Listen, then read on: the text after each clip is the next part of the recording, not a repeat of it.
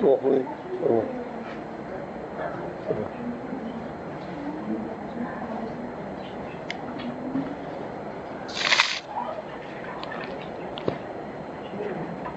سلام دوستان،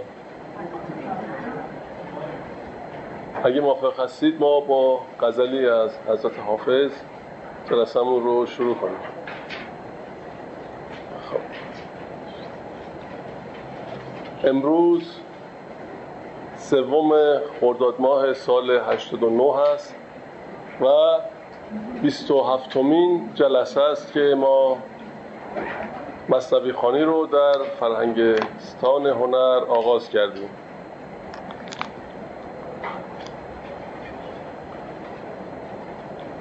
خوش آمد گل، خوش آمد گل وزان خوشتر نباشد که در دستت به جز ساغر نباشد. درست این در که بازه صدا میاد کمی. آقای علیزاده بخش این کم نمیشه، این چیزا این فنا صداش ای کمش کنن چون صداش دیده. ممنون.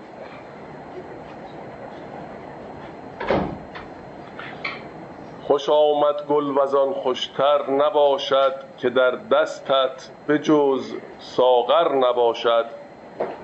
زمان خوشدلی دریاب و دریاب که دایم در صدف گوهر نباشد. غنیمت دان و می خور در گلستان که گل تا هفته دیگر نباشد. ایا پر لعل کرده جام زرین ببخشا بر کسی کش زر نباشد. یا ای شیخ از خمخانه ما شرابی خور که در کوثر نباشد. بشوی اوراق اگر هم درس مایی که علم عشق در دفتر نباشد. ز من بنیوش و دل در شاهدی بند که حسنش بسته زیور نباشد. شرابی بی خمارم بخش یا رب که با وی هیچ دردسر نباشد. من از جان بنده سلطان اویسم اگرچه یادش از چاکر نباشد. به تاج عالم آرایش که خورشید چنین زیبنده افسر نباشد.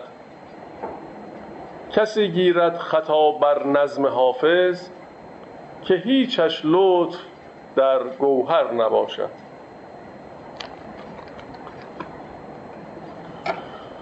خب. جلسه گذشته که 2 هفته پیش بود، چون هفته گذشته تعطیل بود، ما از دفتر اول مثنوی از داستان بازرگان و طوطی تا تفسیر قول حکیم سنایی با هم مطالعه کردیم و امروز ادامه میدیم.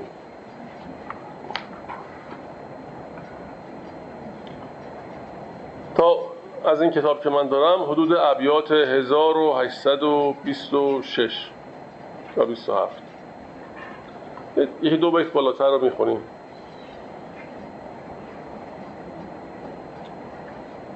من ز جان جان شکایت میکنم، من نیم شاکی روایت میکنم.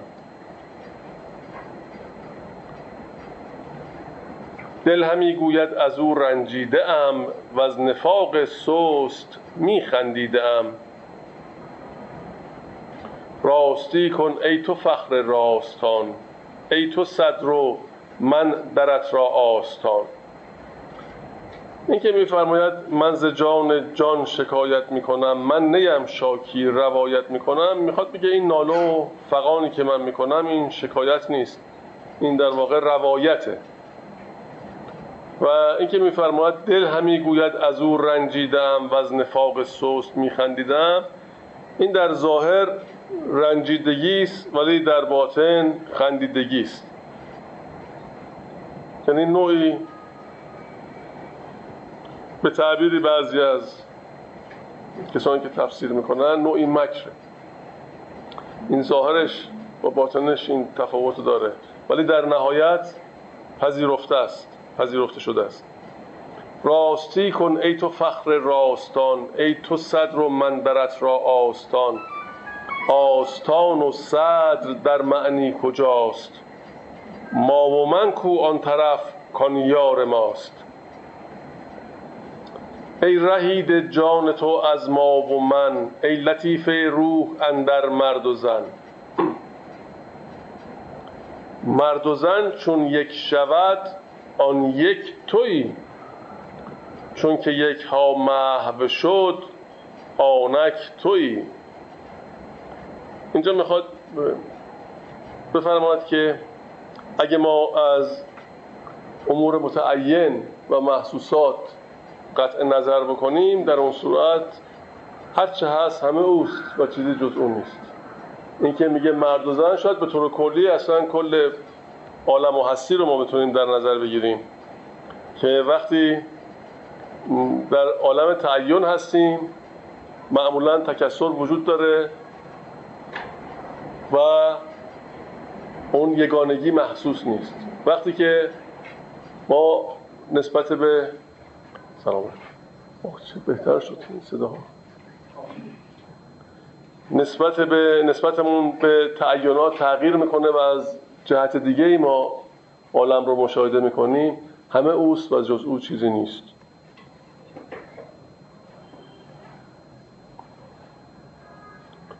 این من و ما بهر آن بر ساختی، تا تو با خود نرد خدمت باختی. تا من و توها همه یک جان شوند، عاقبت مستغرق جانان شوند. این همه هست و بیا ای امر کن، ای منزه از بیان و از سخن. چشم جسمانه تواند دیدنت، در خیال آرد غم و خندیدنت. خب باز این ابیات حاکی از همون وحدتی است که حضرت مولانا بهش اشاره میکنه. اینجا میفرماید چشم جسمانه تواند دیدنت. اینجا گاهی محبوب در آینه صورت تجلی میکنه، گاهی در آینه معنی و گاهی در هیچ کدوم از اینها. یک طوری برای طور صورت و معنی و اینها مطالبی است که تا اون شرایط برای انسان رخ نده درکش یه مقدار مشکله، چون مراتبی که حضرت مولانا در اینجا تشریح میکنه مال افرادی است که اهل سلوک هستن و مراتبی رو طی کردن و سلوک نظری فقط نه، یعنی سیر به تنهایی کافی نیست. سلوک که میگیم یعنی اینکه مراتب عملی این شناخت حاصل میشه. یه موقع است که سیره، یه موقع است که سلوکه. سیر عموما مباحث نظری است و سلوک اون امور عملی و اجرایی است. موقع که صحبت از مشاهده میشه، اینجا ما همینجور منتظریم که ببینیم چی رو مشاهده میکنن. خب چرا حتی ممکنه تصوری از اون مشاهدات نداشته باشیم، به دلیل اینکه ما اون سلوک عملی رو شاید و اون شکلی که بزرگان ما، گذشتگان ما دنبال میکردن ما تجربه نکردیم و اگر تجربه نکرده باشیم طبیعی است که اون مشاهداتی نخواهیم داشت.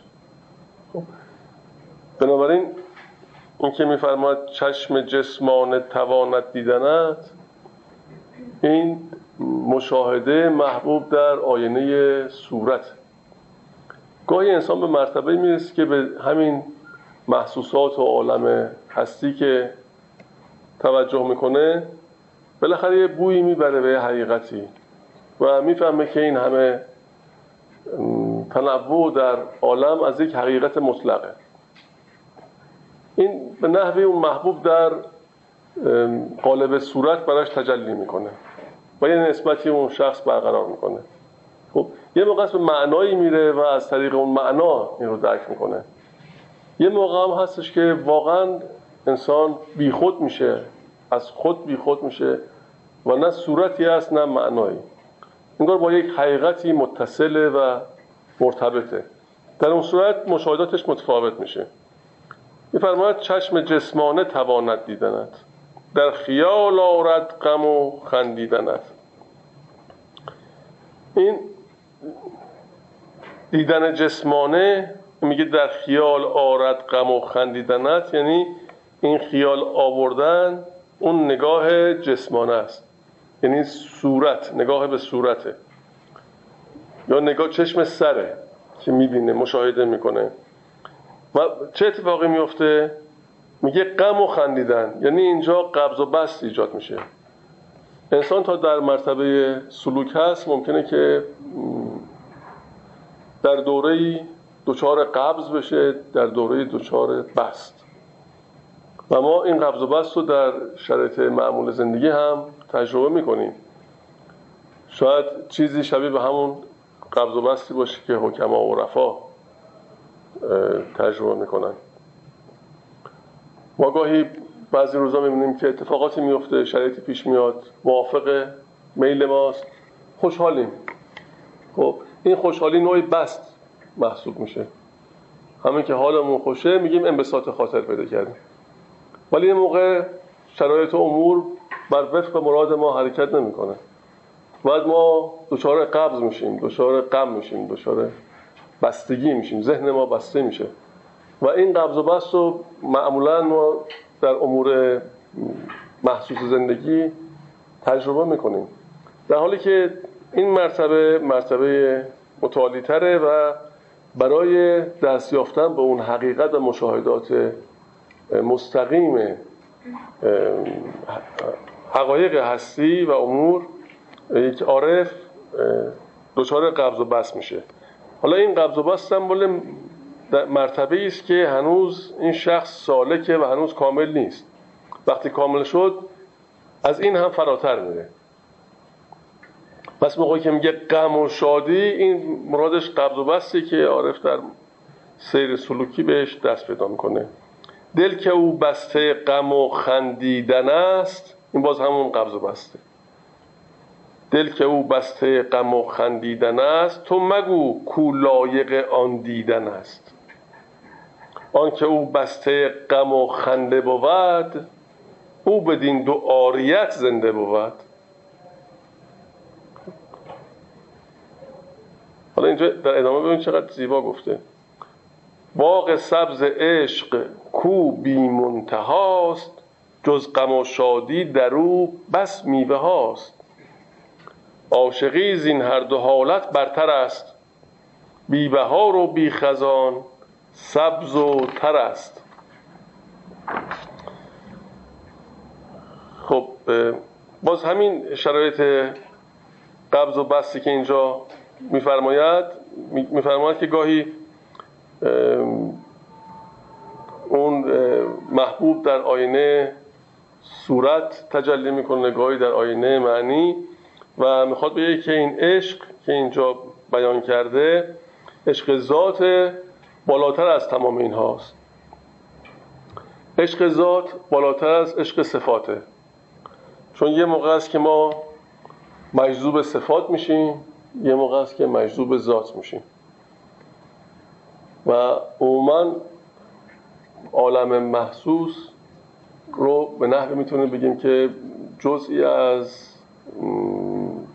ظهور صفات، که اینها ظهور میکنه و ما بیشتر از طریق این صفات هست که میتونیم مرتبط بشیم. ولی اینجا میفرماید که باغ سبز عشق کو بی منتهاست. اینجا عشق همون عشق ذاته نه صفات. جز غم و شادی در او بس میوه هاست. این غم و شادی مال مرتبه پایین تر و مرتبه صفاته. عاشقی زین هر دو حالت برتر است. این هم همون مشاهده ذاتیه که ورای مشاهدات صورت و معنیه، ورای نسبتی است که ما با صورت و معنی برقرار میکنیم و در این مرتبه درد و غم و رنج و شادی و اینها دیگه معنی نداره، قبض و بسط دیگه اینجا نیست. تا تو مرحله صفات هستیم این امور بروز میکنه و طبیعی است که در این مرتبه اینها باشه، ولی از اینها که میگذریم بی بهار و بی خزان سبز و تر است. سلام علیکم. و یعنی که به مرتبه میرسیم که تمام این موارد منتفی میشه.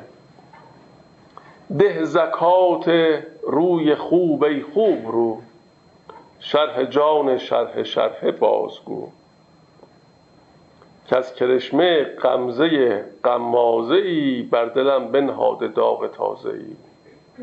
من حلالش کردم هر خونم بریخت، من همی گفتم حلال او می‌گریخت. چون گریزانی ز ناله خاکیان، غم چه ریزی بر دل غمناکیان. ده زکات روی خوبه خوب رو، این زکات چیه و اون روی خوب چیه، خوب رو چیه؟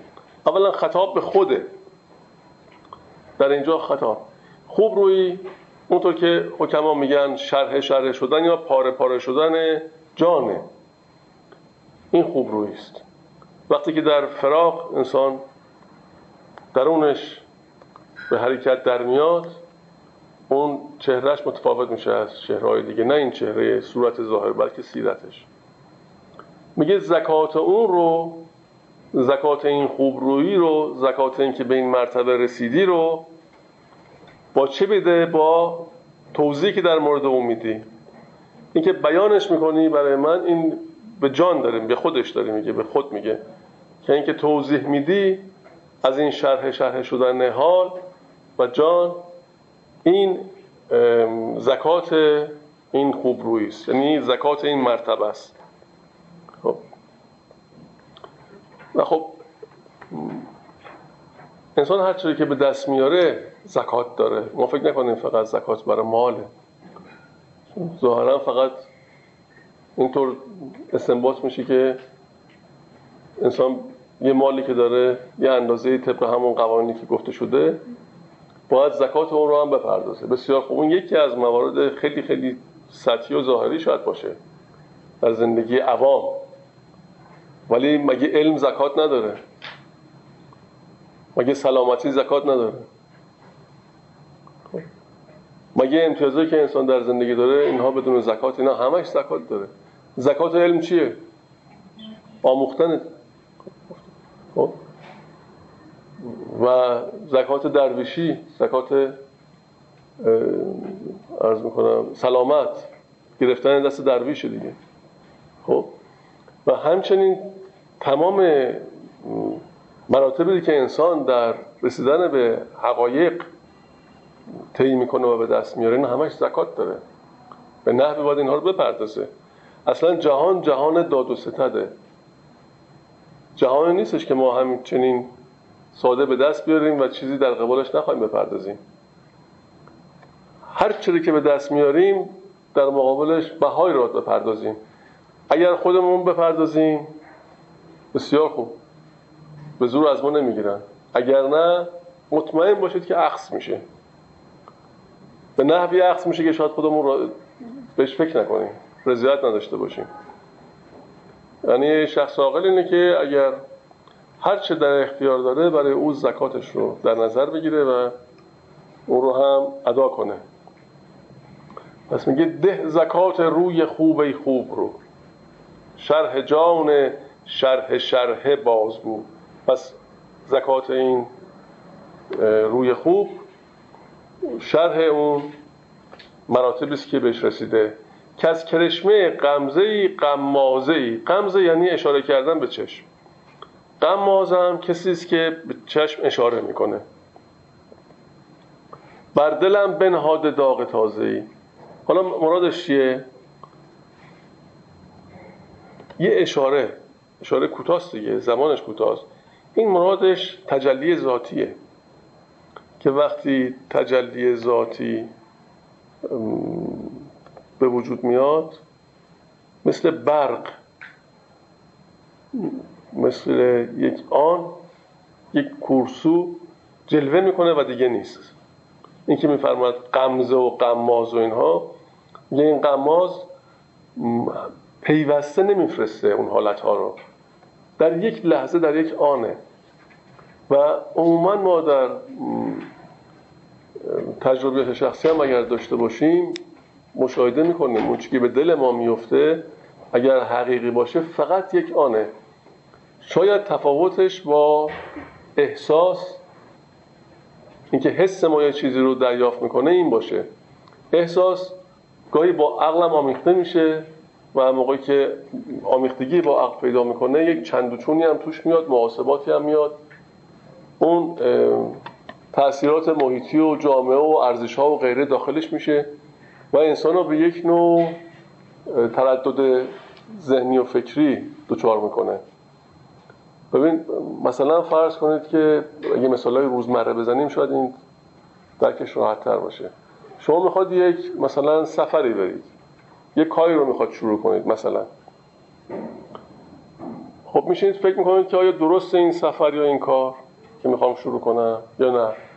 محاسبات که میکنید در حدی است که اطلاعات در اختیار دارید دیگه، بیش از اون اطلاعات که نیست که. خب بعد یه چرتکه میندازید تو ذهنتون میگه حالا آره یا نه. خب ولی یه موقع ورای اینها به دلتون میفته این کارو بکن یا نکن. ته دل انسان، اون سویدای دل به انسان یه چیزی رو القا میکنه، فقط یه پالس در یک زمان بسیار کوتاه و بسیار لطیف و دیگه هم رخ نمیده.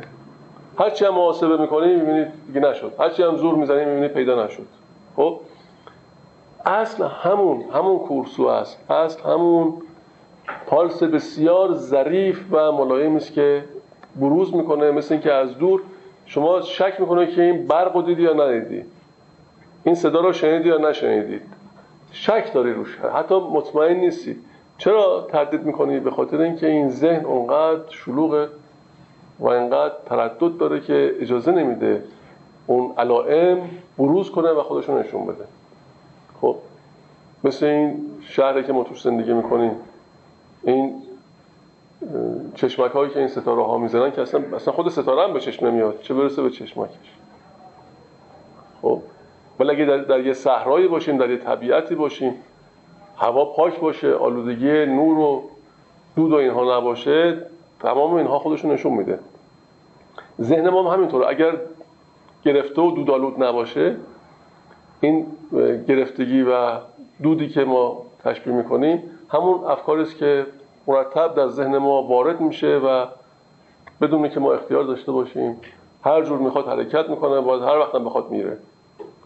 در همه موارد ذهن ما پیش میاد، درگیر میشیم، مرتب ذهن ما داره کار میکنه. خب جایی نمیمونه برای اون پالس های لطیف و ظریفی که میرسه، برای همه هم میرسه. فکر نکنید که، مطمئن باشید این اطلاعات که به صورت یک حرکت بسیار ظریف در وجود انسان خودش رو بروز میده برای همه فرستاده میشه، از یه منبعی برای همه فکر نکنید مال آدمای خاصه.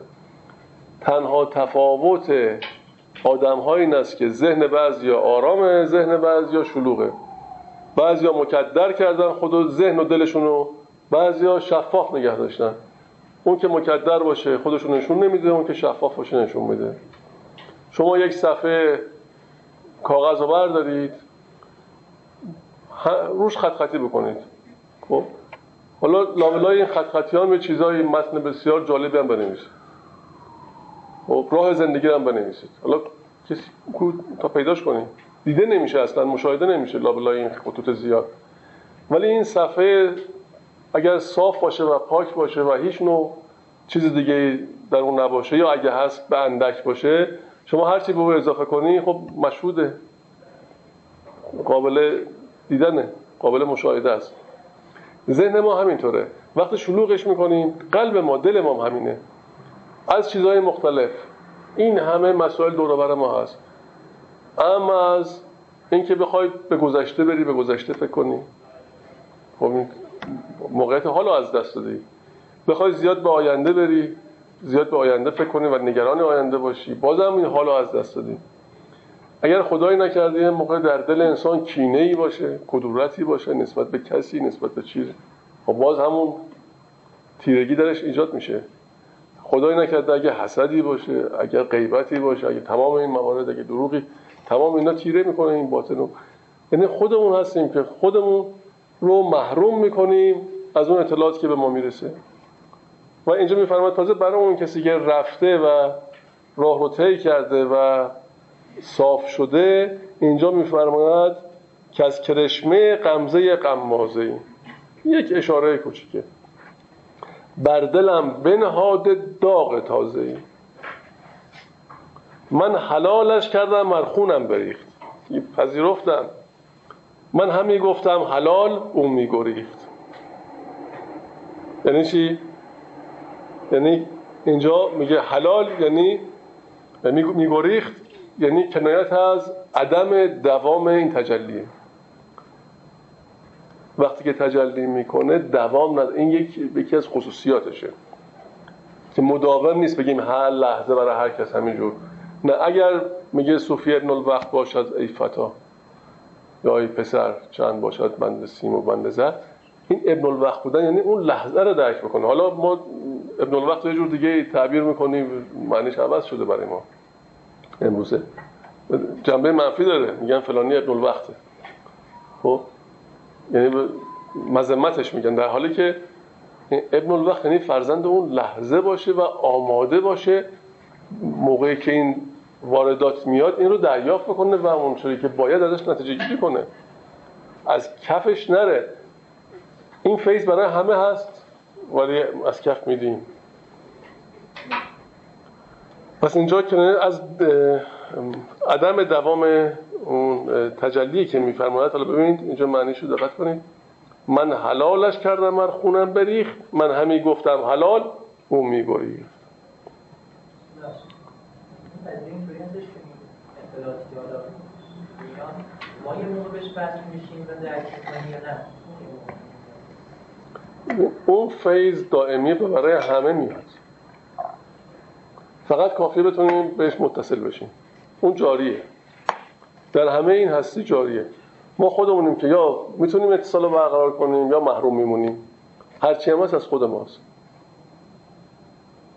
و الان همواره اینا وجود داره. در مرزش قرار بگیریم یه دونه از اون تیران به ما میخوره.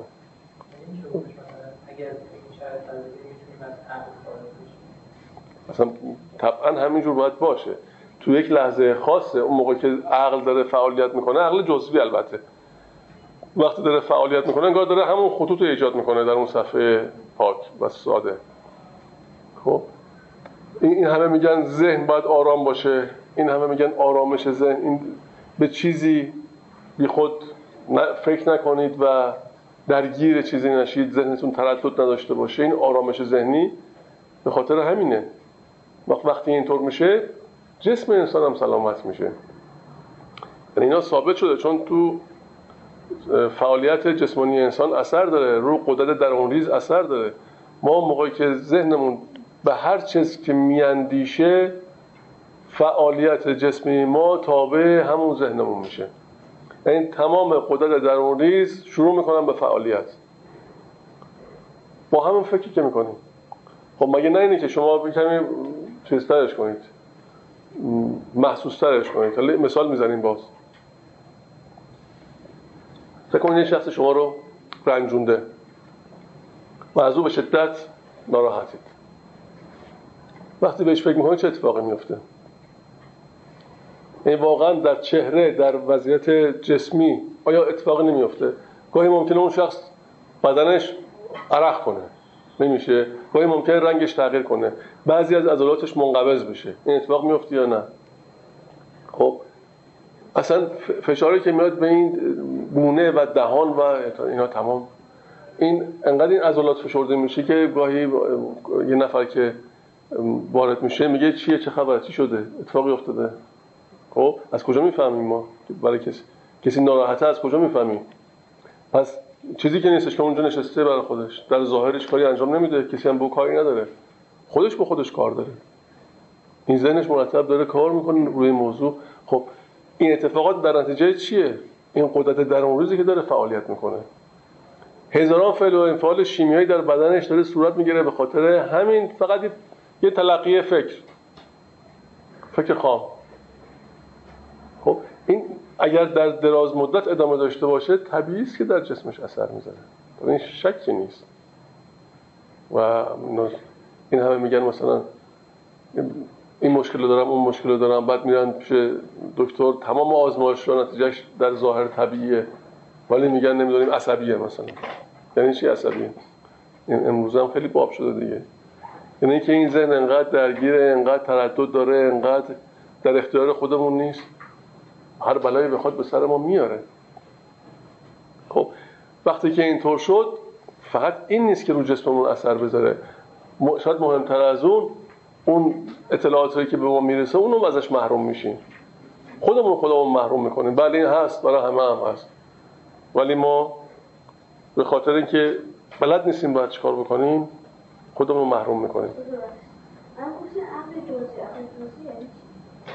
عقل جزوی همینه که تابع ملاک‌هایی است که یه انسان در محیط زندگیش کسب میکنه از محیطش.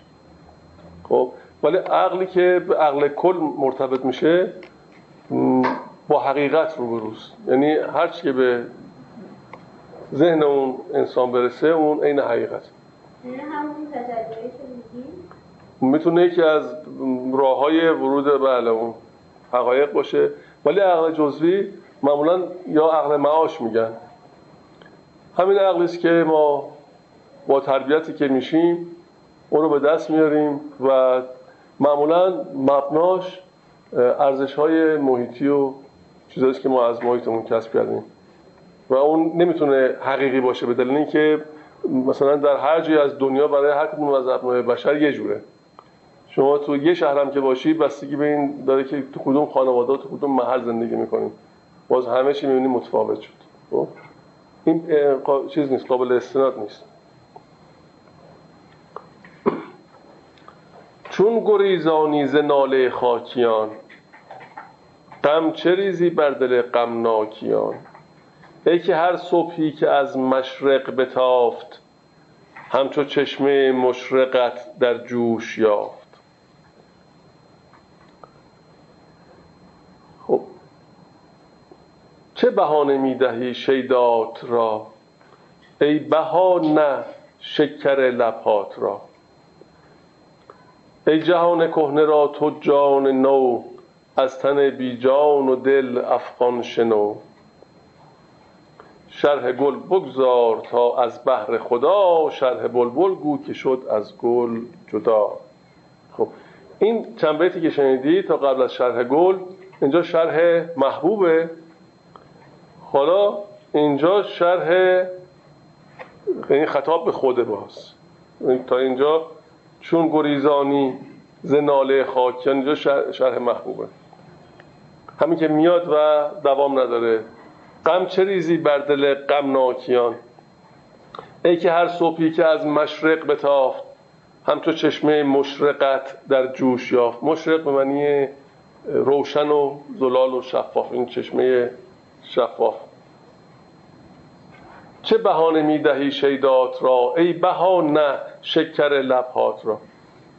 ای جهان کهنه را تو جان نو، از تن بی جان و دل افغان شنو. خب اینجا شاید به موقعی که میفرماد ای جهان کهنه را تو جان نو، مراد تجدد امثال باشه که هر لحظه این دنیا نو میشه. حالا شرح گل بگذار از بحر خدا، شرح بلبل گو که شد از گل جدا. برمیگرده از غم و شادی نباشد جوش ما، با خیال و وهم نبود هوش ما.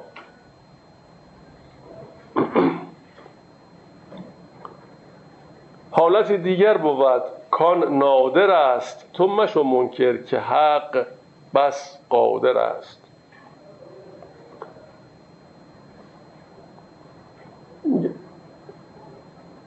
از غم و شادی نباشد جوش ما. خب این غم و شادی گفتیم قبض و بست. با خیال و وهم نبود هوش ما. بازم اونم مراتبی است که این انسان هنوز وابسته به این حواسش هست. یعنی میگه این قبض و بست و علم و درد و لذت و شادی و تمام اینهایی که وجود داره در ذیل همین مرتبه است. حالتی دیگر باید کان نادر است.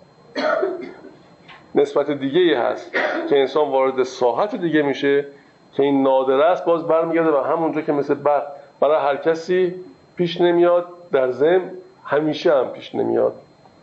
تو مشو منکر که حق بس قادر است. تو قیاس از حالت انسان مکن، منزلن در جور و در احسان مکن. اینجا تو این مرتبه که بمونی گیر افتادی. مسئله اصلا جور و احسان نیست. جور و احسان رنج و شادی حادث است. حادثان میرند، حقشان وارث است. خب این جور و احسان و غیره و رنج و شادی این مال مرتبه مشاهده سوریه. خب هرچه غیر خود ذات حق همش حادثه. همه امور از غم و شادی گرفته تا تمام این اجرام و هرچه که سادسه فانی است. هرچه که حادثه فانی است. اصلا جهان حادث هرچه میخواد باشه و فانی است. کل این اصلا بقا پیدا نمیکنه و اصلا آمده که این فنا رو تجربه کنه. اصلا برای این خلق شده که این سیر رو بتونه تجربه کنه. خب و اتکا کردن به اون چی که فانی است، اون چی که افول میکنه، اون چی که گذراست، شرط عقل نیست. ببین دقت کنید اینجا، تو قیاس از حالت انسان مکن، منزلن در جور و در احسان مکن. اینا همه مال اون مرتبه حادثه. جور و احسان رنج و شادی حادث است. اینا تمامشون ویژگی فانی بودن رو دارن. حادثان میرند، حقشان وارث است. صبح شد ای صبح را پشت و پناه، عذر مخدومی حسام الدین بخواه. عجب حضرت مولانا وقتی که سر شب شروع میکردن به گفتن، اینطور که در کتب آمده، چلپی حسام الدین ایشون مطالب رو یادداشت میفرمودن تا اینکه هوا روشن بشه و صبح بشه. و این مطالب نوشته خود حضرت مولانا نیست. عموما ایشون انقدر شوق داشت که فقط به زبان می آورد و دیگران می نوشتن، از جمله حسام الدین چلپی. حالا می فرماند که صبح شد ای صبح را پشت و پناه، عذر مخدومی حسام الدین بخواه. حالا شاید این حالی که بهش دست داده و بی خود شده، میگه ملاحظه این بنده خدا رو هم بکنیم و از او عذرخواهی میکنه که یه همچین، یا میخواد که از او عذرخواهی بشه. عذرخواه عقل کل و جان تویی، جان جان و تابش مرجان تویی. حالا این عذرخواهی رو به جنگ خودش بکنه، از محبوب میخواد که عذرخواهی بکنه. تافت نور صبح و ما از نور تو، در صبوحی با می منصور تو. این صبوحی که می صبحگاهی رو میگن که میخوردن. و تافت نور صبح و ما از نور تو، در صبوحی با می منصور تو. این در واقع شرایط صبح که میفرماید، یا سحر، موقعی که هوا دگرگون میشه، این شرایط خاصه و بهترین موقع برای ایجاد ارتباط و مناجات. یکی صبح زوده، یکی سحره، یکی غروب، که این دو وقت خاصن، وقت عادی نیستن. و نشون میفرماید این سرمستی این لحظه و سرمستی این ارتباط که به صبوحی تشبیه کرده، می منصور تو داده ای تو چون چنین دارد مرا، داده تو چون چنین دارد مرا، باده که بد کو طرب آرد مرا، باده در جوشش گدای جوش ماست، باده در جوشش گدای جوش ما، چرخ در گردش فدای هوش ما، باده از ما مست شد نی ما از او، قالب از ما هست شد نی ما از او، ما چو زنبوریم و قالب ها چو موم، خانه خانه کرده قالب را چو موم، بس دراز است این حدیث خواجه گو، تا چه شد احوال آن مرد نکو. رجوع به حکایت خواجه تاجر. خواجه اندر آتش و درد و حنین، صد پراکنده همی گفت این چنین. حالا ماجرا چی بود؟ یادتون هست؟ چرا این خواجه در آتش و درد و حنین بود؟ گه تناقض گاه ناز و گه نیاز، گاه سودای حقیقت گه مجاز. اگه خاطرتون باشه این در این قسمت قبلتر باز گفتن بازرگان با طوطی آنچه دیده بود از طوطیان هندوستان. بازرگان پیغام این طوطی رو به طوطیان هندوستان میده، وقتی برمیگرده طوطی خودش سوال میکنه پیغام من رو دادی؟ میگه آره پیغام دادم. میگه چه اتفاقی افتاد؟ میگه آره من گفتم این طوطی‌ها افتادن و مردن. طوطی دریافت میکنه که پیغامی تو این هست و حکمتی در اون چی که شنیده جستجو میکنه، تا بالاخره بازرگان وقتی مطلبشو میگه طوطی میمیره و میفته. بازرگان با شدت ناراحت میشه و در اینجاست که میفرماید خواجه اندر آتش و درد و حنین. شنیدیم تمام این مطالب که ما هر سخنی رو هر جا به هر صورت نباید بگیم، تمام اون درسایی که به ما داد اینجا ما هم شنیدیم قبلا. خب و حالا اینجا در ادامه خواجه اندر آتش و درد و حنین، صد پراکنده همی گفت این چنین. حالا که دید توتی خودش افتاده اینطور پراکنده گو شد. گه تناقض گاه ناز و گه نیاز، گاه سودای حقیقت گه مجاز، مرد غرقه گشته جانی میکند، دست را در هر گیاهی میزند. خب اینجا میگه یا در نسخه دیگه میگه دست هر دم در گیاهی میزند. نسخه شما چی میگه؟ بله نسخه دیگه میگه دست هر دم به فرق. حالا تفاوتی نمیکنه. این همون مسئله معروفه که میگه القریقو یتشبس به کل حشیش. این نفر که قریقه غرق شده دیگه به هر گیاهی به هر چیزی که دستش بیفته میگیره دیگه. حالا ولی اینکه اون گیاه هم خودش رو آب سرگردونه، ولی قریق و برای همینی که هر کسی که غرق میشه میگن کسی که حتی شنام بلده نمیتونه بره به سمت اون، نباید بره اون نجات بده، هر کس هم میخواد باشه.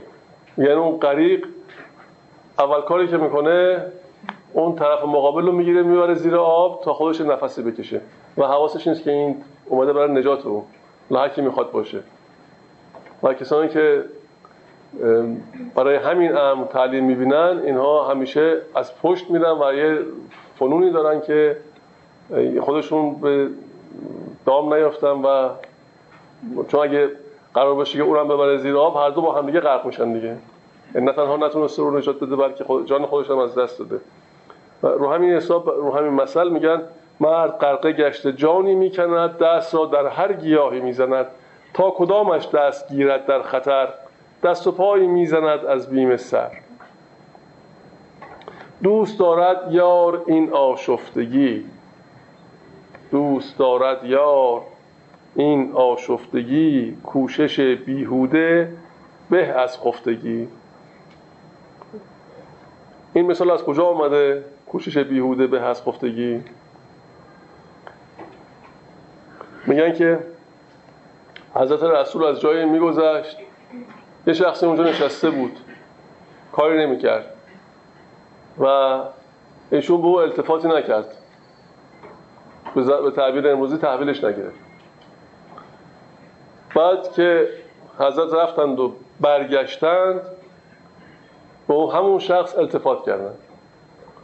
بعد برای عده‌ای سوال پیش اومد که خب قضیه چی بود؟ این که همون شخص بود، چرا موقع رفتن بهش توجه نداشتی، حالا برگشتن التفات کردیم؟ گفت اون موقعی که میرفتم همچنان نشسته بود بیکار، ولی موقعی که برمیگشتم روی این زمین با سر چوب مثل که چیزی میکشیده، خط چیزی میکشید. خب دیدم چون مشغول کاری هست بهش التفات کردم و یه کوشش بیهوده به هست خفتگی.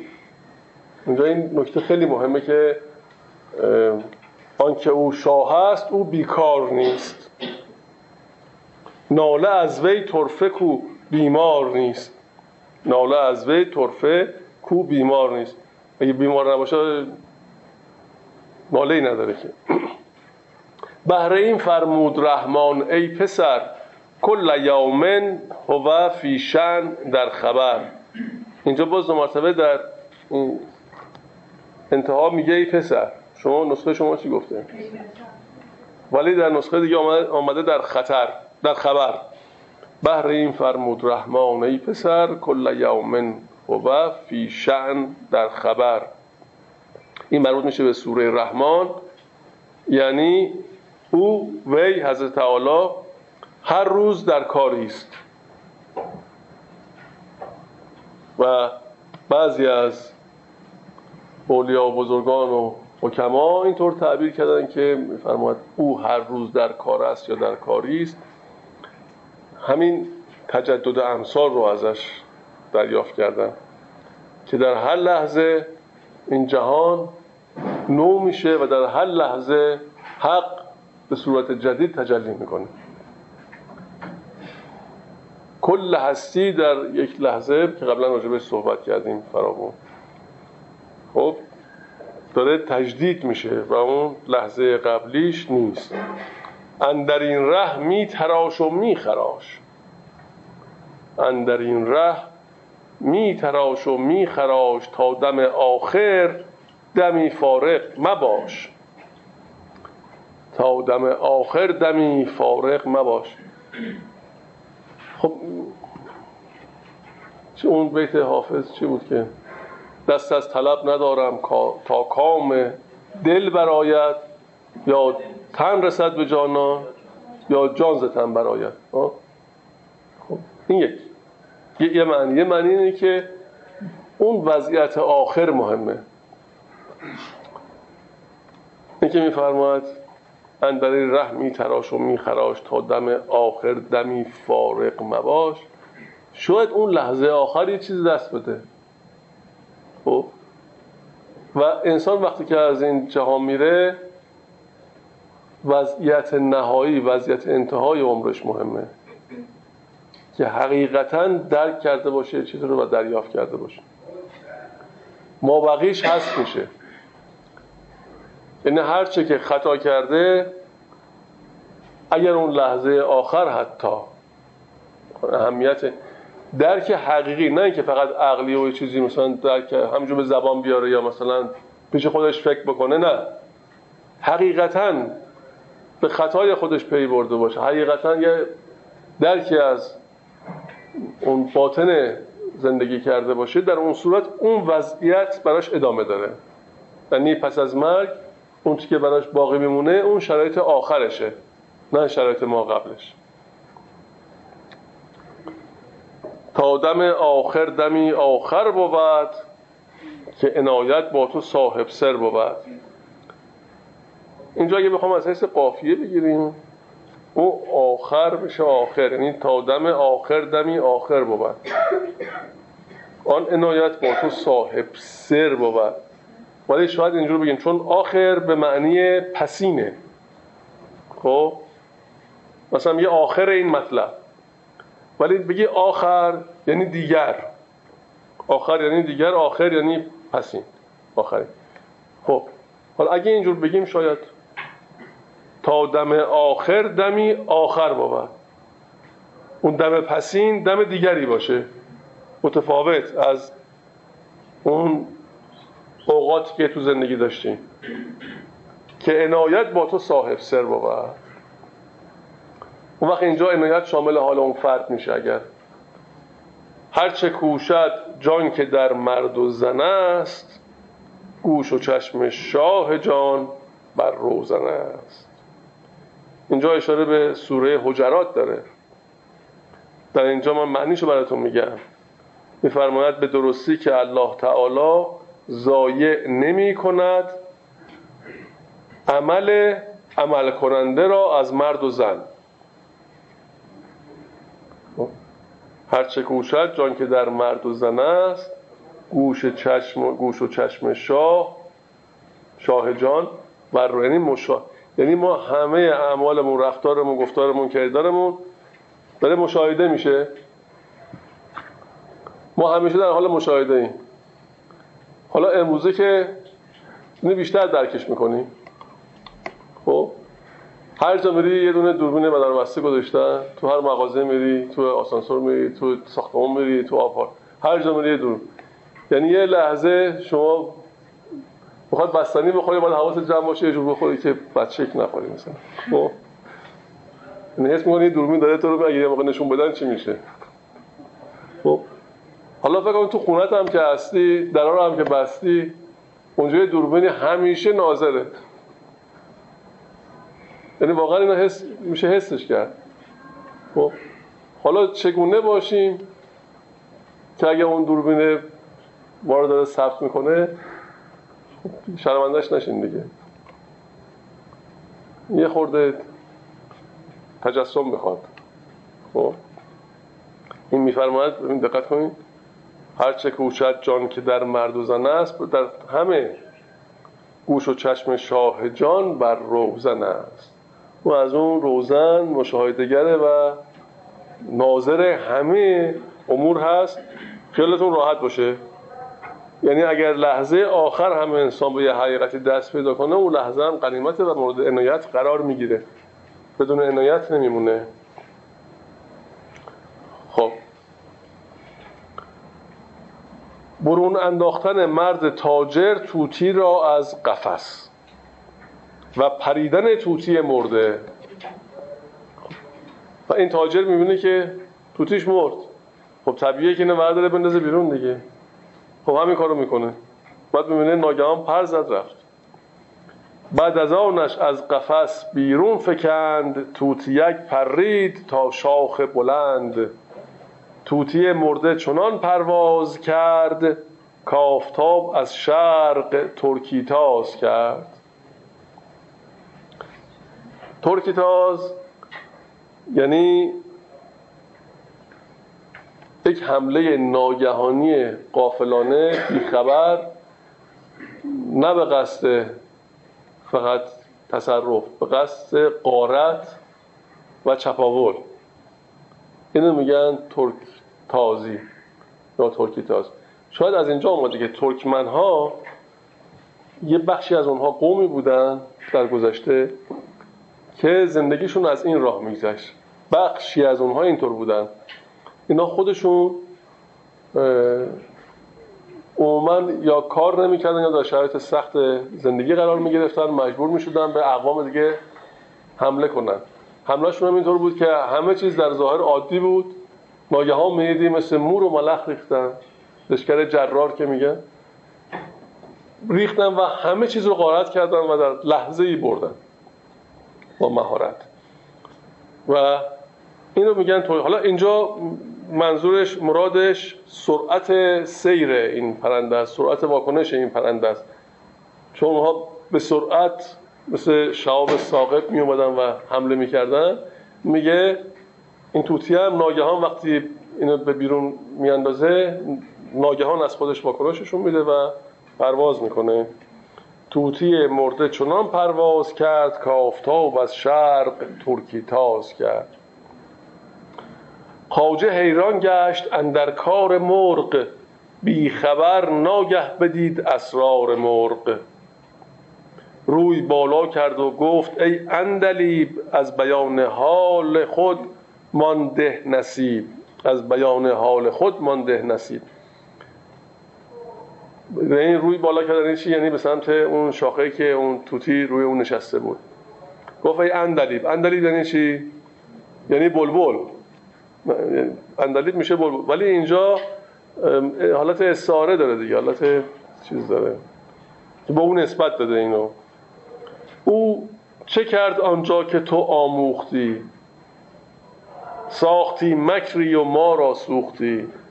او منظورش کیه؟ توتیای هندن. خب چشم ما از مکر خود بردوختی، سوختی ما را و خود افروختی. گفت توتی کو به فعلم پند داد، که رها کن لطف آواز و گشاد. اون گشاد اینجا یعنی خوشی، انبساط دیگه. در بعضی نسخه هم اومده آواز و وداد. خب وداد که میشه دوستی ها، آواز و وداد. نمیدونم شاید این گشاد چیز تر باشه، خوشی. گفت توتی کو به فعلم پند. پس ببین همه چیز میتونه برای ما آموزنده باشه و درس باشه. و ببین هر حرکتی میتونه یک زبان باشه، هر اتفاقی میتونه یک زبان و بیان باشه. خب اینطور نیست که ما فقط باید به کلام بشنویم، اونم کلام منصور و اونم وضوح و روشنی. خب این اشارات خیلی مهمه. میگه در خانه اگر کس است یک حرف بس است. یا میگه آن کس است اهل بشارت که اشارت داند. مکته ها هست بسی مصرف. این اشارات ها خیلی مهمه تا عبارت. خب این توتی از حرکت اون توتی ها این پندو گرفت، یعنی که تو خودتو به مردن بزن تا بتونی خلاص پیدا کنی. تمام پیغام اونها رو این توتی گرفت و دریافت کرد. و همچنین خب اتفاقات زندگی هم برای ما هر کدوم یک پیغامه، هر کدوم یک زبانه، یک بیانه، یک کلامه. خب که اینجا حضرت مولانا ما رو متوجه این امر کنه. زان که آوازت تو را در بند کرد، خیشتن مرده پی این پند کرد. یعنی ای مطرب شده با عام و خاص، مرده شو چون من که تا یاوی خلاص. دانه باشی مرغکانت برچنند، دانه باشی مرغکانت برچنند، قنچه باشی کودکانت برکنند. دانه پنهان کن به کلی دام شو، قنچه پنهان کن گیاه بام شو. هر که داد او حسن خود را در مزاد، صد قضای بد سوی او رو نهاد. خب اینجا درسی که به ما میده حضرت مولانا در این داستان اینی که شهرت سبب آفته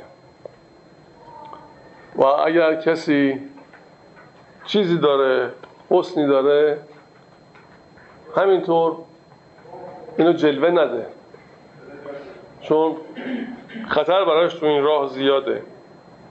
و البته این حسن که میفرماید این برای سالکه، برای انسان کامل، برای اونهایی که رسیده اند فرق میکنه. اون که رسیده است اتفاقا باید بروز بده، یعنی تو همین مسیر، تو همین سیر رسولی که هست میفرماید اگر چیزی رو مشاهده کردی، اگر عوالمی رو درک کردی، اگر محسناتی رو به دست آوردی و اون حسن شامل حالت شد، نه یا تو هر کوچه و بازار بازگو کن، نگهش دار. اصلا نگه داشتن سر خودش موجب میشه که اون سر محقق بشه و پیش بره. و بارها حضرت مولانا در این خصوص فرمودن.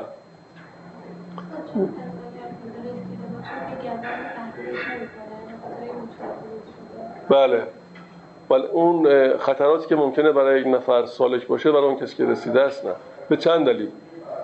یکی اینکه ممکنه کسی وسط راه داره میره به یه چیزایی هم دست پیدا میکنه، ما میبینیم، بعد میاد برای این میگه، برای اون میگه، امتیازایی که داره، خصوصیتایی که داره، یا یه جوری بروزش میده. دیگران هم به او توجه میکنن، بعد این قره میشه و اصلا ممکنه منحرف بشه از مسیر و راه دیگه رو بره، چون از اون به بعدش هرچی پیش میاد داستان سرایی میشه. یعنی یه فکری به ذهنش میاد، یه داستانی درست میکنه اون رو، در حالی که اصلا داره. یه شبهی میبینه، داستانی درست میکنه، میگه حتما یه چیزی من دیدم. یه حرکتی، یه چیزی، هر چیزی رو میخواد نسبت بده به این ماجرا و این از راه دور میشه. این یه وجهش. یه وجه دیگه‌اش اینه که این هنوز خیلی همچین مورد محافظت نیست. یعنی اونقدر این حاله محافظه او قدرت پیدا نکرده که بتونه اون رو حفظش کنه و ممکنه که چیزهایی بیاد و با اون نفوذ کنه و تحت تاثیرش قرار بده. بنابراین قبل از اینکه بخواد به اون درجات عالیه برسه، مصلحت نیست که بروز بده و بیان کنه و همون سر رو نگه داره. اختفای سر موجب به دست آوردن مراتب بعدیش میشه و الا در همونجا ممکنه که همه چیز تمام بشه و از دست بره. برای مثلا امثال من که من کلامش رو گفت ساله کندن رسیدن، چجوری تشخیص بدن کسایی رو که ابراز میکنن که این انسان حالا ابراز کردنش الان تو مرحله‌ای که باید باشه، یعنی مثلا منم حالا جدی بگیرن یا مثلا تفکر بکنم در موردش، یا اینکه نه جزء مواردیه که حالا به قول شما دچار اون معضلات توهم و اینا شده. چجوری تشخیص بده؟ میشه گفتن کسی که رسیده معمولا مثلا اهل بروز نیست، یا اینکه معمولا کسانی که راهشون درسته بروز نمیدن، خب مگر اینکه خودش یه جوری ظاهر باشه.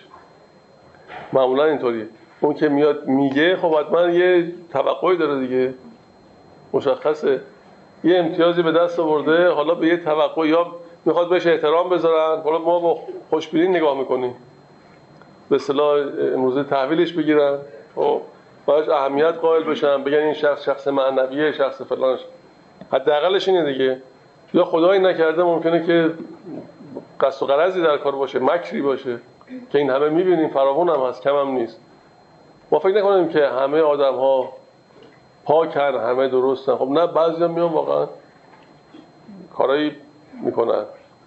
در یه کتاب قدیمی حتی من خوندم، یک کسی شرایط مالی خوبی نداشت و در فقر به سر می‌برد. رفت پیش یه فردی، گفت من دیگه واقعا به تنگ آمدم، چیکار بکنم؟ شرایطم اینجوریه. گفت من چی که بهت میگم انجام بده. گفت چی؟ گفت یک شکل روی کاغذی به شکل دست بذار روی کاغذ، دورش خط بکش، به شکل دست روی کاغذ در بیار. مثل پنجه رو با کاغذ ببر. گفت بسیار خوب. گفت اینو با خود ببر در یک صحرایی، در یک کوهستانی، در جایی که هیچ کس نباشه و لباس تو در و این دست رو بچسبون به سینت و چند روز این کار رو انجام بده. گفت بسیار خوب. گفت بعد از این مدت، موقعی که این کاغذ رو برداری، بقیه قسمت‌های بدن تیره شده، اون قسمت روشن مونده. یک روز صبح بلند شو، بیا تو کوچه فریاد کن، بگو که من خواب دیدم که مثلا اولیا و بزرگان و پیامبران اینها دست رو سینه من گذاشتن و منو بله مقرب قرار دادن. این همین کارو کرد و میگن به ثروت زیادی رسید و هیچ کس هم نفهمید که این بنده خدا کلک. این در کتابای قدیمی گفتن، من یادم نیست الان منبعش خاطرم نیست. خب من میخوام بگم فکر نکنیم که هر کس که مدعی شد این درسته. خب فرمایش شما هر کسی که رسیده معمولا اهل نیست، مگر اینکه ظاهر بشه، یعنی خودش معمولا اهل انکاره ولی بقیه مثلا بله مشاهده میکنن یا دقیقاً مشخصه دیگه. اون در اون صورت یکی اینکه اگر هم کسی رسیده باشه ممکن نیست موقعیتی برای خودش بخواد بتراشه، نه از حیث اقتصادی مادی، نه از حیث معنوی، نمیخواد بهش توجه کنن، نمیخواد صدر بنشینه، نه نیازی به اینها داره اصلا. خب اینا چیزاییست که تو اون شخص باید باشه، اگه نباشه که فایده نداره. موقع که این یه وسیله درآمدی شد، یه وسیله امتیاز اجتماعی شد یا هر چی، خب این معلومه که اشکالی در کار هست. وسیله شهرتی بشه. اینا معلومه که نباید تبعیت کرد. بفرمایید. باشه دوست من دلسوزی کجای این قضیه قرار میگیره؟ مثلا ببینید کسی داره اشتباه میکنه، یعنی که اصلا نه راه درستی رو نمیره، اصلا داره راه خودش میره. این دلسوزی بکنیم بگیم که ببینید این راهی که مثلا من رفتم به یه چیزای خوب رسیدم، شما هم اگه این کار رو بکنید میرسید. این اون تفاخره که نیست، فکرپولیشی نیست و ادعای مثلا بالا بودن هم نیست، انتظار احترام آدم نداره. فقط یه حالت نیست که آقا حیف شما داره این کار رو میکنه، بهتر این کار رو میکنه. این اشتباهه. خب معمولا ما حق نداریم کسی رو وادار کنیم به کاری. خب ما فقط میتونیم بیان کنیم، بگیم که از این مسیر من رفتم این نتیجه رو گرفتم، همین. بالا ممکنه که مسیر اون فرد و مسیر من یکی نباشه، اون باید از مسیر دیگه بره به نتیجه برسه. و این چون همه انسان ها که مثل هم نیستن. اگر همه رو بخوای مثل هم باسمه اگه بخوای بزنی آره همه چی، تازه باسمه هم شبیه نیست، متفاوته. همین مهرهایی که میزنن رو پارچه نقش ایجاد میکنه اون هم شبیه نمیشه، یه مقدار تفاوت میکنه. انسان ها متغیرن. فقط انسان میتونه کلیات و اون چی که به نظرش میاد درسته و اون چی که مصلحت رو بیان کنه، دیگه کار دیگه نمی‌کنه. مگه ما که از پیغمبر که دیگه بیشتر غمخوارگی نمی‌کنیم که. خب موقعی که ایشون ابلاغ می‌فرمودن مردم توجه نکردن، بعد ایشون ناراحت شدن، آیه نازل شد. ما گفتیم فقط بیان کن، نگفتیم که هدایت انسان‌ها دست ماست، این جای دیگه است. خب خیلی نکته مهمه، هدایت از اوست. دیگران فقط حداقلش حد اکثرش میشه پیغامبر، میگن پیغام میده، کاری نداره که یه نفر که پیغام اینجا آورده ماهیت کار به من چیکار داره، میاد پیغام میده میره، نامه میاره دست من میده میره و محتواش اون به بقیهش به او برمود نیست.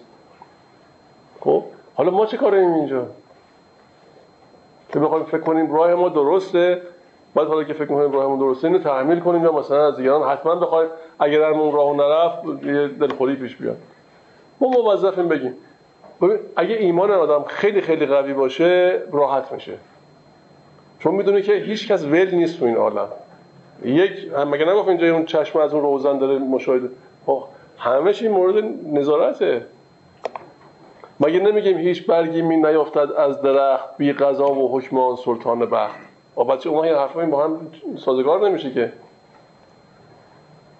از اون ور میگیم هر چه واقع میشه خواست اوست، بعد از اون ور میگیم منم که باید تحمل کنم به هم نوعم. آخه اینکه نمیشه که تناقض اینا چجور میشه جورش کرد؟ اگه اعتقاد دارید به اینکه هر چه واقع میشه خواست اوست، پس تو اندازه خودت فقط دخالت کن، وارد صحنه بشو، فقط اندازه‌ای که هست و نگران نشو. بذار هر چقدر که انسان اعتماد و اعتقادش ضعیف باشه هی میخواد تحمیل کنه، یعنی خودشو میخواد تحمیل کنه، این به نظر صحیح نمیاد. این اصلا راه صحیح نیست. نتیجهش این میشه که واکنش ایجاد میکنه، نتیجهش لجبازی میشه، نتیجهش گمراهی میشه، نتیجهش عصبیت میشه، نتیجه این میشه که آدما با هم دیگه بدخلق میشن، بدبین میشن نسبت به هم دیگه. اون که به اصطلاح راهنمایی کرده وقتی میبینه اون طرفی که راهنمایی شده توسط این عمل نمیکنه و اون تحویل نمیگیره، با هم دیگه اصلا کلی مشکل پیش میاد. اونم که میبینه تحت فشاره پنهانکاری میکنه. انسان دیگه خاصیت انسان اینه، اون که خلقش کرده که بهتر از ما که میدونه که باید باشه تو چگونه برخورد بشه. نه همش هم اومده تو این کتب آسمانی. خب نه اون نباید اصرار کرد. مثلا همین گونه که الان ما نشستیم داریم اینجا مصطبی رو میخونیم، حضرت مولانا میگه، خب میگه من آنچه شرط بلاغ است با تو میگویم، خواه از سخنم پند گیر خواه ملال. کاری به بقیه‌اش ندارن. میگه گناه دیگری بر تو نخواهند نوشت. تو کاری ندارن که. خب اصلا این چیزا ما گاهی یه تعبیری میکنیم. هر چقدر که ما ایمانمون ضعیف میشه فشارمون به محیطمون بیشتر میشه. اینو یادمون باشه. این نسبت مستقیم داره. هر چقدر که ایمانمون قوی تره، چون اصلا اون دست حقیقی رو که اراده داره و همه چیزو تحت اختیار داره اصلا نمیبینیم، اصلا به حساب نمیاریم. ما خودمون به زور میخوایم این کار رو انجام بدیم، خودمون وارد زور میشیم و قوه قهریه به کار میگیریم. این نمیشه. عملا جواب نمیده. این ساختمان این هستی اونجوری نمیگرده، برعکس میشه. این راهنمایی از مراتب کم نمیکنه. این مراتب که آدم به دست برده، این راهنمایی باعث نمیشه که آدم خرچی بره. یعنی چی راهنمایی؟ مثلا همون که گفتم بحث دلسوزیه که اصلا بیان میگه همچین چیزی هم هست. فقط میتونه انسان بیان کنه. کم نمیکنه از مراتبی که بس. نه آخه ببین ما نباید اینجور فکر کنیم که خیلی برتر از دیگرانیم. خب اون چیزی که به نظر ما میاد خیلی راحت بیان میکنیم. ای بسا همون کسی که الان ما گمراه میبینیمش، از کجا میدونیم بعد از یه مدت ما گمراه نباشیم او رسیده نباشه به راه؟ کی میتونه تضمین کنه؟ میفرماید هیچ کافر را به خواری منگرید که مسلمان مردنش باشد امید. تو چه میدانی ز ختم عمر او تا بگردانی از او یک بار رو؟ و چه میدونیم عاقبت کاره؟ بنده که این همه دارم برای خودم ادعای منم چه میکنم و کجا من پس فردا چه اتفاقی میفته؟ ممکنه من گمراه بشم. کی میتونه تضمین کنه؟ این همه آدم نبودن؟ این همه نیستن؟ این همه خوب زندگی کردی و میبینی آخر کار رفت به یه سمتی که معلوم نیست. چرا؟ شاید انقدر من دیگری رو میکرد که به سر خودش اومد. مگه نگفتن که اگه دیگری رو یا تمسخر کنی یا پایین‌تر ببینی یا من اونها بکنی به سرت میاد؟ نه این همش داد و ستد دیگه، نه همش باستاب داره. خب بنابراین آدم باید احتیاط کنه. شرط احتیاط اینجور حکم میکنه هر چقدر که انسان به اون کل نزدیکتر میشه آزادتر و آزادتر میشه و نگرانیش کمتر میشه، چون مطمئن میشه که دستی هست که همه چیزو داره میگردونه. ما از اون ور میگیم هست، از این ور در عمل یه جور دیگه داریم عمل های این که نمیشه که هر چقدر وظیفه داریم به اندازه وظیفه، بیش از اون جایز نیست.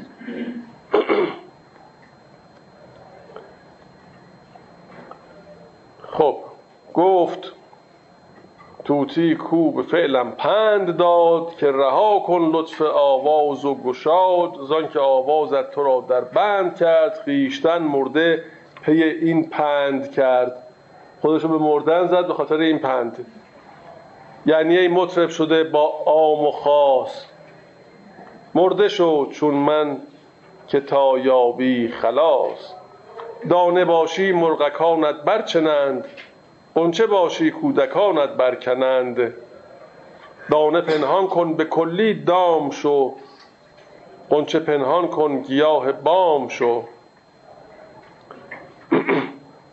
هر که دادو حسن خود را در مزاد صد قضای بد سوی او رو نهاد. چشمها و خشمها و رشکها بر سرش ریزد چو آب از مشکها. چشمها و خشمها و رشکها بر سرش ریزد چو آب از مشکها. دشمنان او را ز غیرت می‌درند دوستان هم روزگارش می‌برند. آنکه غافل باشد از کشت بهار او چه داند قیمت این روزگار. ببخشید اگه ممکن در ببندیم صدا میاد. دشمنان او را ز غیرت می‌درند دوستان هم روزگارش می‌برند. چون وقتشو باید صرف دیگران بکنه. از اون بر دشمنان با علیهش از این برم باید اوقاتش برای دیگران بره. چون میگه این حسن داره دیگه، متوقع میشن همه. آن که غافل باشد از کشت بهار او چه داند قیمت این روزگار. البته این دوستان که میگه دوستان دنیوی هست، نه اون دوستان حقیقی. او اینجا مرادش میگه عمرشو اینکه غافل باشد از کشت بهار، کسی که با اون دوستان بشینه، این آدما، این دوستانی که دنیوی هستن، عمرش ضایع میشه و قدر حیات رو نمیدونه و از کفش میره. او چه دارد قیمت این روزگار. واقعا هم صحبت خیلی مهمه، هم صحبتی با کی در کجا، با چه اشخاصی، با چه کسانی. بعضی که آب سرد روی آتش گرم هستن. هر چه داری، هر چه جان داری او رو میخوان ازت بگیرن و بکاهن. روحیه بعضی اینجوریه. تو بعضی از جاها اینجوری، بعضی از آدما، بعضی از مکانها، بعضی از اجتماعات اینجوری. به جای اینکه انگیزه بده، به جای اینکه صلابت و سلامت و اینها بده، در افکار و در کردار و در همه چی هی میخواد ببره به سمت تنزل.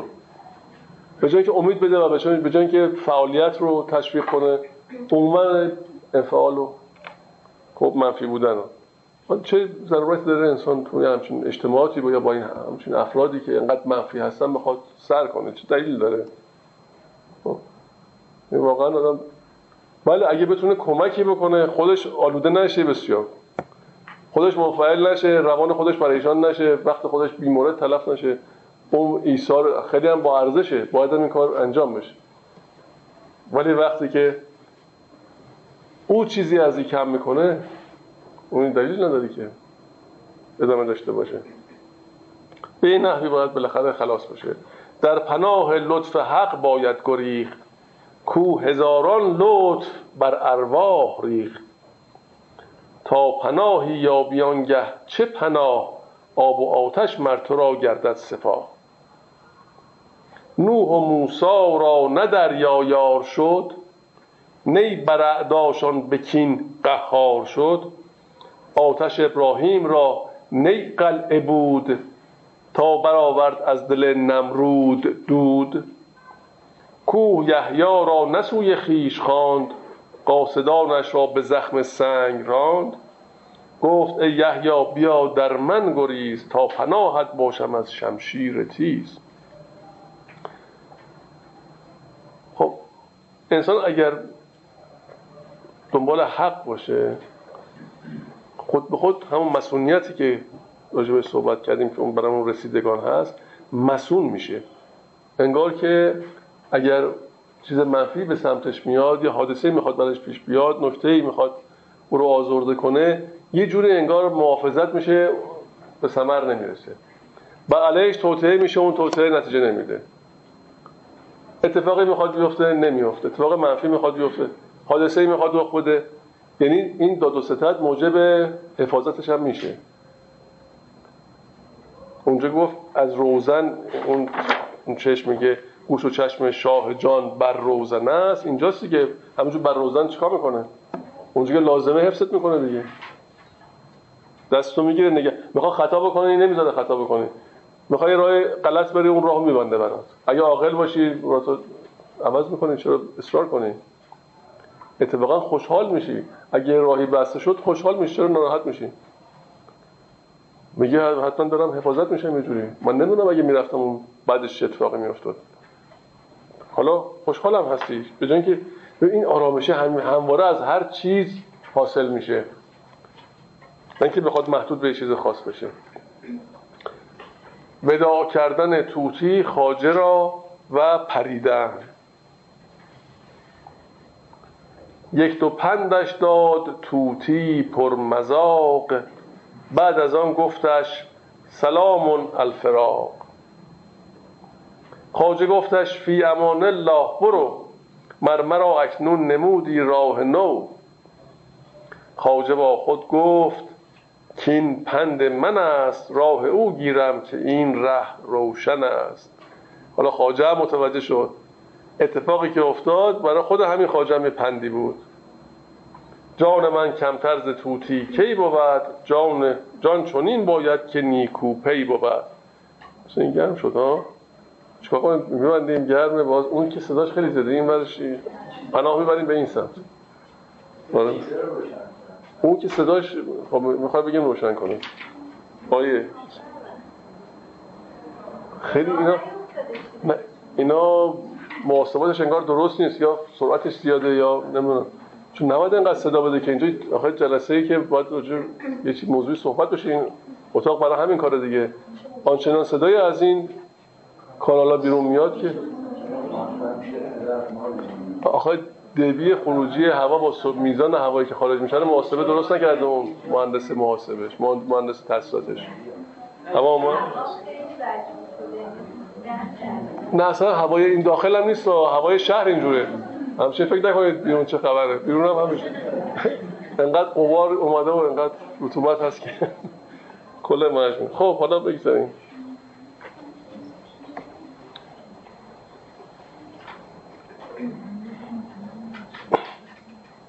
مذرت تعظیم خلق و انگشت نمای شدن. تن قفس شکل است، تن شد خار جان، در فریب داخلان و خارجان. اینش گوید من شوم همراز تو، وانش گوید نی منم انباز تو. اینش گوید نیست چون تو در وجود، در جمال و فضل و در احسان و جود. آنش گوید هر دو عالم آن توست، جمله جانها من توفیل جان توست. اینش خواند گاه نوش و خرمی، آنش خواند گاه عیش و همدمی. او چو بیند خلق را سرمست خویش، از تکبر می رود از دست خویش. خب حیف که این مطالب به این عمق در شرایطی ارائه میشه که فقط هوا موجب شده که حواسا زیاد جمع نباشه. من فکر می‌کنم که اگه حواسا جمع نشه اینجا یه چند دقیقه زودتر تعطیلش کنیم. حیف مطلب شهید میشه. خب پس ما تا اول مذارت تعظیم خلق و انگشت نمایی شدن با هم دیگه شنیدیم. بله نه صدا میاد نمیشه، اصلا دیگه فایده نداره، تموم شد. خب کافیه که قسم نخوردیم که حتما یه ساعت خاصی موقع که نمیشه به زور که نمیشه پیش برد. خب واقعا بنده نباشید، ما پنجشنبه ساعت حدود 7 بعد از ظهر شاید هم زودتر باید تلفنی با هم در تماس باشیم. در تالار ایران در همین طبقه همکف فرهنگستان اجرای یا حالت کارگاه اجرایی دوتار تربت جام رو داریم که استاد سرور احمدی از تربت جام تشریف میارن و برنامه اجرا میکنن.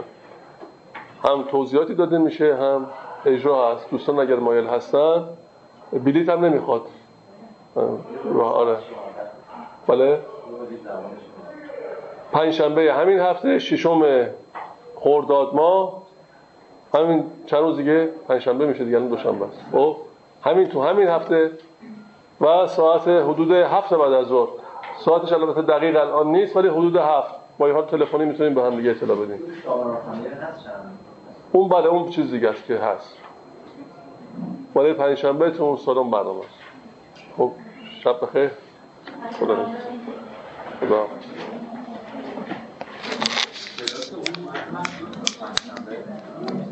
Let's